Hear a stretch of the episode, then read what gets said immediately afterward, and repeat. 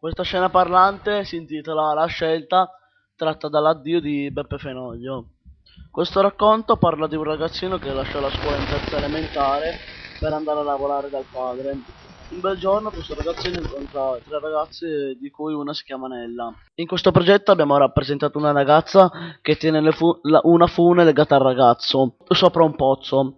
La fune rappresenta la vita e il pozzo rappresenta il guscio eh, in cui il, il, ragazzo è stato rinchiuso in tutti questi anni e che viene liberato, vie, esce da questo guscio quando incontra questa bellissima ragazza.